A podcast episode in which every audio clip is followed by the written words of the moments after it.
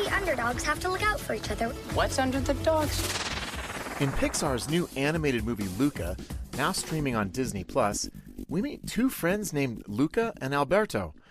It's a story we've seen before in some ways. Alberto is wise beyond his years, inviting Luca to join him in one mildly risky adventure after another.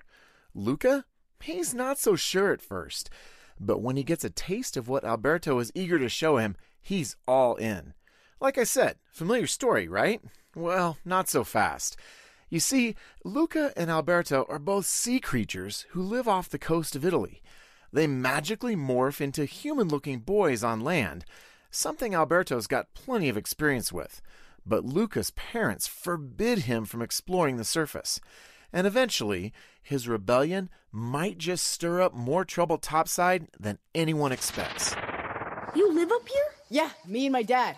He's not even here a whole lot, so I pretty much just do whatever I want. Isn't it dangerous? Yeah, it's the best. Everything good is above the surface.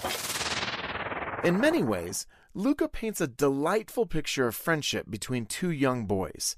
That's the part parents may enjoy as much as the kids do here. But just as we saw in Finding Nemo and The Little Mermaid, Luca's unwillingness to obey his parents does indeed land him in trouble. There's some mild peril and magic here too, but the biggest thing you'll want to talk about with younger viewers is the importance of obeying mom and dad, even when a close friend tempts you to do otherwise. So we're giving Luca a 4 out of 5 for family friendliness. Read the full review at pluggedin.com slash radio. And be sure to connect with us on Facebook and Instagram. I'm Adam Holz for Focus on the Family's Plugged In Movie Review.